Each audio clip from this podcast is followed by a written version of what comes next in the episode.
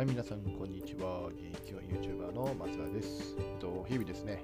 えー授業の動画を配信したりとか、こんな風に自分の考えを、えーちょっとラジオ形式でね、残したりしています。よろしくお願いします。ということでですね、えっと、昨日のですね、あの内容がちょっとね、眠すぎて、まあ、言ってた、まあ、喋ってたけど、えぶっちゃけ何喋ってんねんというのがあったんで、ちょっと今回あの取り直させてもらおうかなと思ってます。よろしくお願いします。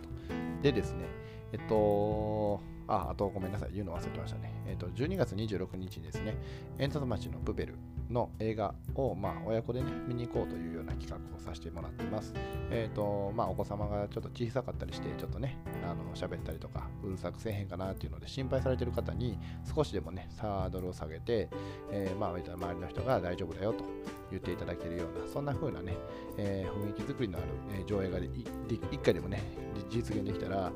まあ、あのお子様の初めての映画館とか、そういうのの後押しになればなと思ってるので、そんな風な企画をさせてもらってます。えっ、と、またね、え Facebook のグループを概要欄に貼ってますので、ご参加くださいということでですね、えっ、と、昨日何を話したかというと、接点ね、接点の回数を増やすというお話をしたんですよね。えっと、まあ、昨日のあのイベント、えっと、メモマジックっていうね、オンラインサロンの中の、えっと、働くっていうね、イベントがあるんですけど、そのイベントの中でですね、えーまあ、登壇していただいた方に、えー話をね、ちょっと質問とかしてるときにですね、えーちょっと思ったことが、まあえお客様と商品との接点の数っていうのを、まあ、どんだけ増やすかっていうのは、やっぱり大事やなと思ってて、まあ、そこの話で言うとですね、えっ、と、姿見、あの服のね、姿見を、まあ、どこに配置するかによって、要は、えーフィッティングって言ってね、あの服をこう実際にこう自分に合わせる回数っていうのが、やっぱり結局商品を手に取る回数になって、でその手に取る回数が増えれば、やっぱり購買の意欲っていうのが湧いてくるというようなね、そんなデータがあるみたいで、まあ、ここで僕の中で、まあ、ちょっと抽象化させてもらったときに、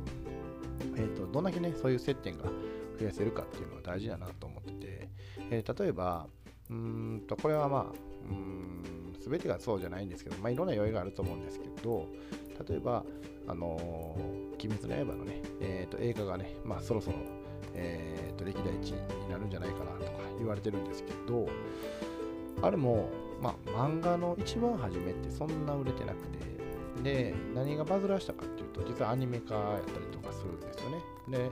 えっと、アニメでやっぱり、えっと、漫画の表現にはこうね、限界が来てるその静止画から動画に変えたことによって、この言うたらビジュアルがすごく映えてきたりとかっていうのが、多分要因の一つにあったと思うんですけど、じゃあ、もともと漫画を読んでなかった人からすると、そうですね、読んでなかった人からすると、アニメ入りの人からすると、アニメという接点から次、漫画っていう接点が増えるんですよね。で、2つの接点が増えると、次、何が出てきたかっていうと、えーとキャラへの、ね、依存って言ったら変ですけど、キャラに対してのファン化みたいなものが、えー出てきたんですよね。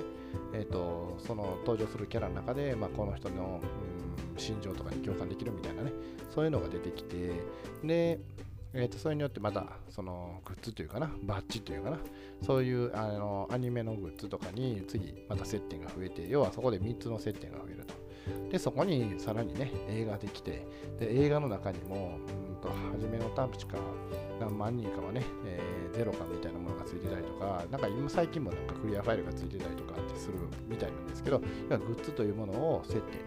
していくことによって、要は映画を見るという一つだけの体験価値っていうものをどんどんどんどんこの接点が増えたことによって、よりね、えーその接点を増やそうというような形で、えーまあ、マーケティングっていうのかな、これ広告っていうのか分かんないですけど、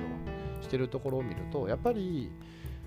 なんか接点を増やすことって大事なのかなと思ってます。で、僕自身は、うんと、まあ、これ接点増えてるかどうかわかんないですけど、まあ、Twitter とかね、Facebook とか、まあ、SNS 各種、SNS、まあ、そんなにね、広げれてないですけど、で、やっぱりリーチできる人の数とか、